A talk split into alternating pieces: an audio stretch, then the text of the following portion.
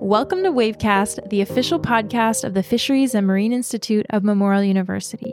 I'm your host, Eugenie, and today we are diving into projects dedicated to studying the coastal ocean and seafloor around the island of Newfoundland.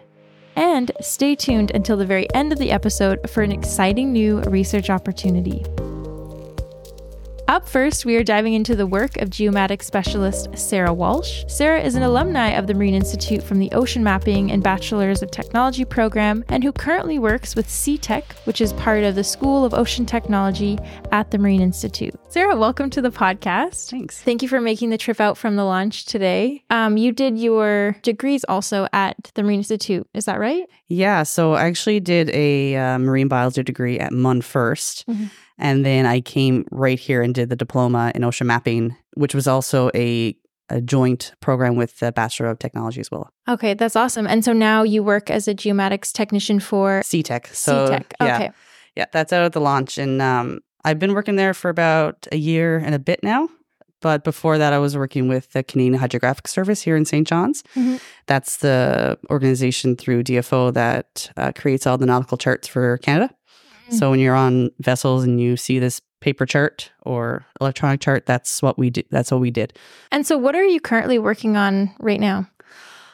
Well, that's the beauty of CTech. We have so many different projects that we kind of get our hands in. So I actually just got back yesterday from a hydrographic survey that we were doing in Placentia Bay. We were doing some work for DFFA, which is the Department of Fisheries, Forestry, and Aquaculture. It's a provincial department. So we were mapping the seafloor there for them to better understand that area and potentially look for different areas for new aquaculture sites, I think. CTech, myself and Kirk actually are, are hydrographers out there. And whenever somebody at the school needs that type of work done, they'll usually reach out to us and see if we're available. So um, another project I worked on was the Ghost Gear project. So we went out in June to Stephenville area and we were using uh, multi-beam and side scan to map the seafloor out there to potentially find lost ghost gear. So we were uh, trying to identify targets, and then the same group went back in August to actually retrieve the gear, take it out of the water, and dispose of it. And so that was that was a really cool project to be involved in, and that Mhm. was through uh, a DFO uh, grant. Are there different like resolutions of multi beams where you can detect that you would need to use to detect like nets, for example? Like, or is it pretty obvious with any kind of multi beam if you see a big clump of something there? You know, if you're looking for high resolution, um, you're more than likely going to use a side scan sonar. So those uh, systems are towed behind a vessel so they can get closer to the seafloor. And the closer you can get to the seafloor, the higher resolution image you can produce, right? So when we were doing the ghost gear, we were using the side scan to see more like smaller things, like the lobster pots are a little smaller. Mhm. Whereas you could probably see the crab pots on a multi beam because they're massive round pots, right? You'll see the image, you'll see this seafloor, which is flat, and then you'll just see these two round things. So you're like, obviously, Mm. Okay, that's a crab obvious, pot. Yeah. But sometimes looking at the multi beam where there was a lobster pot, that could be a rock. It could be a lobster pot. You're not sure. The resolution's not great enough. But if you use a side scan, which you get closer to the seafloor, it produces a higher resolution. So that's why we were using kind of both both uh, technologies because we wanted to make sure that we could see um, exactly what we were looking at. hmm Yeah. And is it becoming more common in Newfoundland for these surveys to go out and look for fishing gear? Well, this was a project that was brought out by DFO after the hurricane that hit Port aux Basques. What was it last year, or year before? Mhm. The one that you know devastated Port aux Basques, and so you know they knew a lot of things had drifted into the into the ocean during that, and they wanted to really focus on on those areas. But my gosh, yeah. Like people are losing gear all the time. When we were in Stephenville talking to the fishermen out there, you know, there's issues of people cutting their lines because, you know, they may be in an area that's owned by somebody else. Like not Oh, really owned, but you know what I mean? Like they they think that's their area. So they see someone else's gear and they'll cut the line. So they lose their crab pots or the lobster pots. Oh, wow. Right. So a lot of that is happening around the province. So, you know, we don't talk about it, but there is a lot of lost gear out there and just, you know, lobster pots, just collecting lobsters out there all the time that we Mhm. don't know about. We can't see it. So, you know, it's it's good that we're focusing on this area because of the hurricane, but I think it's it's important that we continue this work somehow Mhm. because it's probably happening across the whole province. Right. Yeah. For you, when you go out there, does it feel almost like you're like an like a treasure hunter or something? If you're like you look at your screen and you get to see something cool that you wouldn't have been expecting. Oh, no doubt. Like actually, this past trip we just did, we actually surveyed a shipwreck down in Placentia Bay. That actually, the day that we we surveyed it was the anniversary of the day it sunk. Oh, so it was kind of yeah. It's actually there's a post on the National Shipwreck Preservation uh, LinkedIn page, I think, about it. But um, yeah, it's you know when you're looking for a shipwreck, you know you're looking for something, and you, and you, find it, you're really excited to see it. But it's the times where you're not expecting to see something and all of a sudden you come across a shipwreck and you're like oh my gosh Hmm. like what is this so you obviously you stop and you start like you survey it a couple different directions so you can get all different angles of it right so the sound is hitting at different points but it's really fun and i think that's one aspect of why i find this career really exciting but yeah no it's pretty cool to see things that people just can't see with their eyes Mhm. you know, I, I got into this career because it was a way to better understand our oceans. Like that's something I've always been really passionate about. Just, you know, we know more about Mars than we know about our oceans, right? So, you know, I want to contribute to that understanding somehow. And this was is my way of doing that. And I find that really gratifying. And I think that's where that Seabed 2030 project is really important to me because, you know, we have all this data here at the Marine Institute, and now we have the opportunity to share it to an organization that is going to allow for a better understanding for our oceans, for climate, climate change. I'm a part of something bigger, Mhm. you know? Yeah, I completely understand. I have the same feelings about my own my own work and my own research. You're adding like a piece of Yeah. the puzzle. Especially I think it's really cool when like when you were working for the hydrographic service Yeah. because you can directly use the data that you have and give it to them and you can have all these impacts on navigation for not just like science or conservation but also for um, like shipping and all those kinds of things, which Yeah. of course all kind of go hand in hand. Yeah, for safety of navigation. Like you know that the work that you're putting out is ensuring that there's not going to be shipwrecks, there's not going to be oil spills because they, you know, hit a rock or whatever. You know, Mhm. you're it's like instant gratification in that sense. Like you're putting out an actual product. Mhm. Um, here at the Marine Institute, you know, I'm I'm at the beginning of the work. I get whatever we do, we pass off to the researchers then, or whoever's doing whatever work with it. So there, it's a little bit of time after the fact that I get to see how my work contributed to something. But I, it's I find it really exciting here because I'm working on so many different things. Mhm. I have the Ghost Gear project. I have the MCA project, which is with Mhm. CFER, and then this project with DFFA. And, you know, there's always new projects coming my way, and I get to have my hands in a bunch of different things. And I Mhm. think that's how my brain works. I, d- I don't think I can focus on one thing. Mhm. So having the ability to do a bunch of different things is really exciting to me. Can you talk a little bit about your role on the MCA project with CFER? Yeah, so that was actually one of the, main reasons I was hired. So they were looking for an hydrographer for that trip. And, you know, it's a five year project. So they needed someone to come in. And, and so basically, we'll go and map the conservation areas around Newfoundland. So we've done um, Laurentian Channel was the most recent one. We did Funk Island Deep, the Northeast Slope, Hawke's Channel. There's another one. So we go out in collaboration with DFO and we'll map at night. So I usually on the night shift and I'll Mhm. I'll map at night, and then in the day, uh, the CFER crowd will go out and do all their oceanographic work. If you're part of so many different projects, you get to see all these glimpses of research that everybody's doing, and you get to contribute an extra little piece to all of those puzzles. Yeah, and then like I said earlier, there's so much work happening at the Marine Institute that you know you you almost can't really keep track because everyone's doing so much. So I I, I feel really lucky that I get to kind of weasel my way into all these Mhm. projects somehow and see what they're doing and we do a lot of really cool work here and and like you know you know if MI International so the, what they're doing internationally as well and the work that you do is really cool as well. So you know people don't realize it but the more we talk about it and let people know what we're doing I think it will draw people in to want to be here.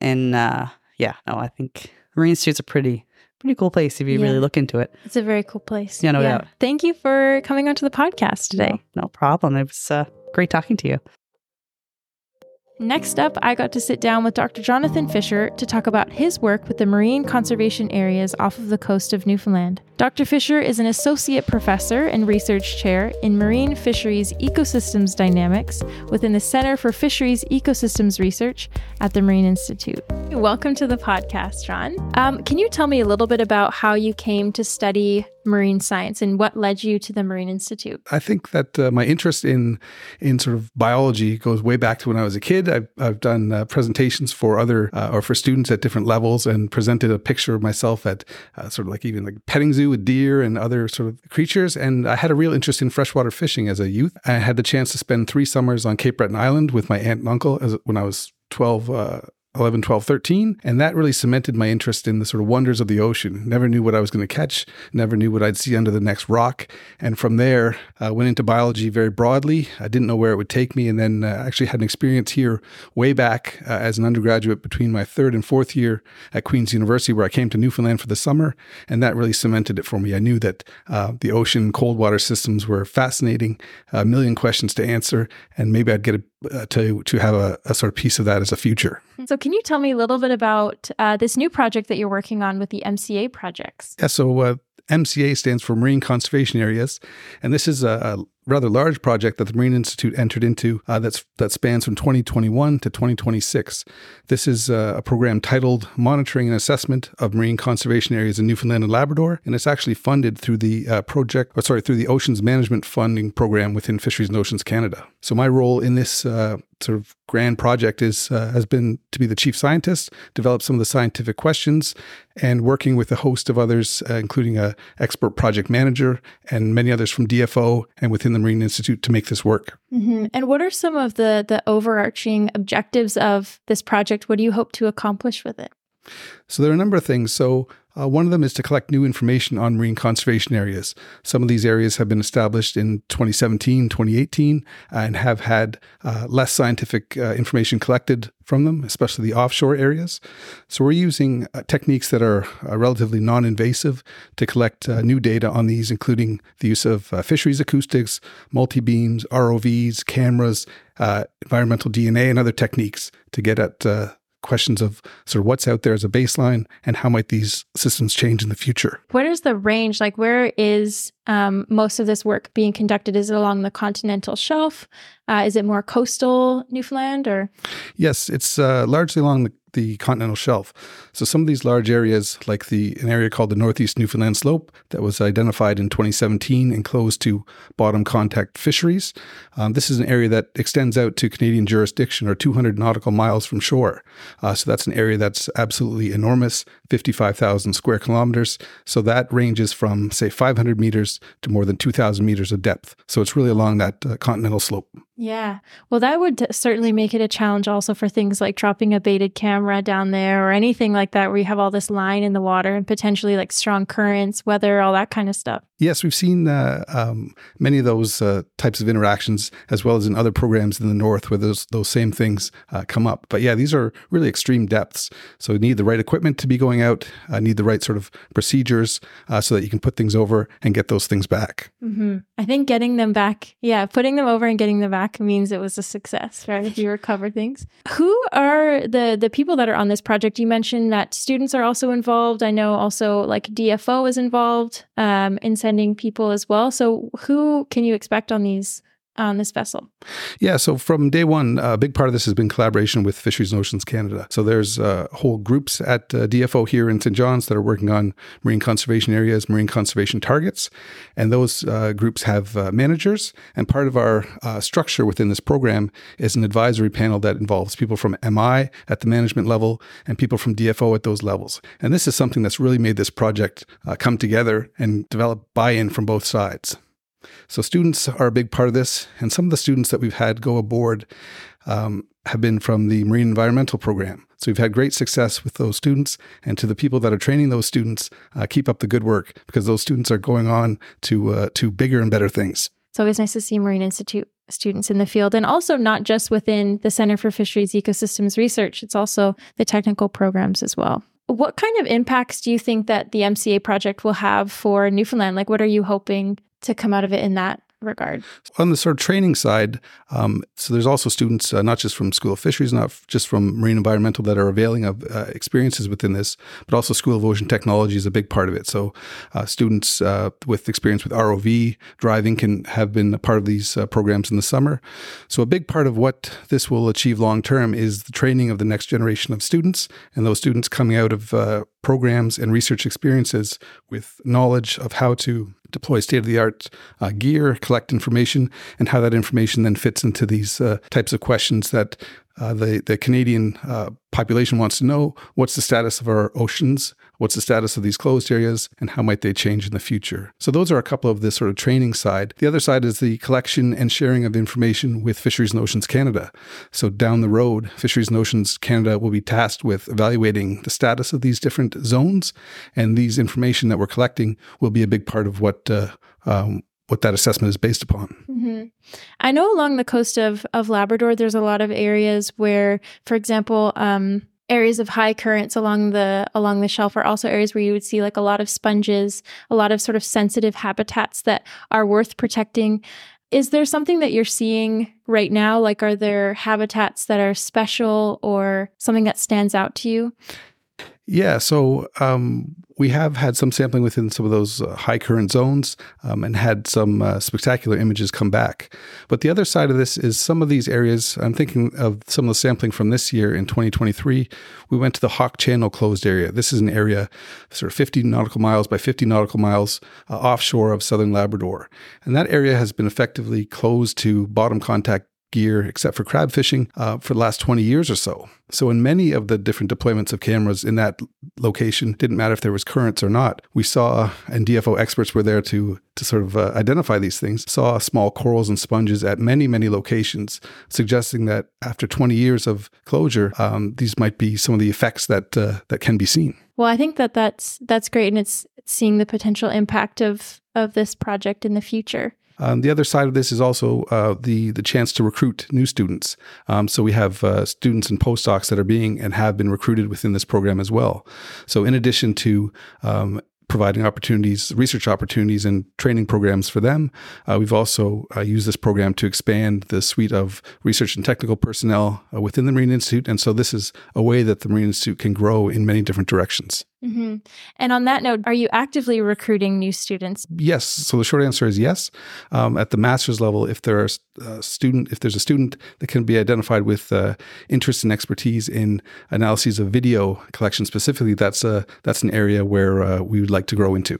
Do you mean like video with the ROV footage or with the baited cam footage? Uh, yeah, so with baited camera and uh, drop camera footage, uh, combining these uh, different techniques and even looking at uh, those sort of lenses versus environmental DNA collections that we're making at the same locations at the same time. So ultimately, these uh, data will be not only sort of innovative and non-extractive, but be integrated into a sort of a more wholesome picture of what what's on the bottom. Mm-hmm.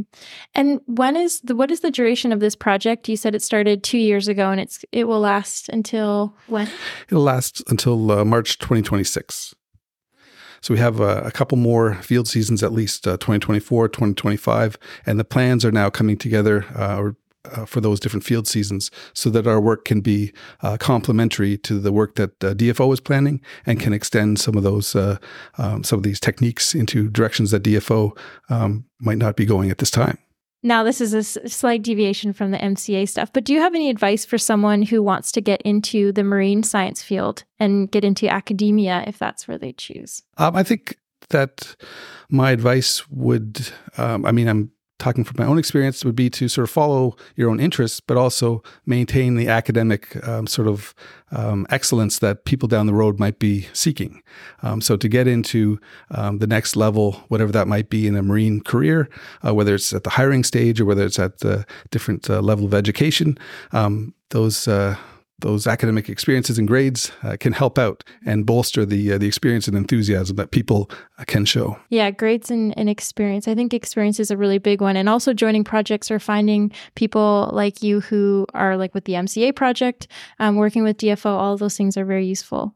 And I think that that's where the Marine Institute is uh, is somewhat unique, right? To have all these experts uh, uh, within the Marine Institute from all different fields, uh, where where students uh, can make contacts and get uh, advice and information directly, get advice through the different programs that they study, and see a whole breadth of different potential careers uh, that are that are sort of within and beyond the Marine Institute. And of course, this is sort of thinking of what's what's available now. And I guess the question for the future will be, what new things can people come up with um, that they would uh, use to explore marine systems or manage marine systems to be more sustainable? Thank you so much for joining the podcast today.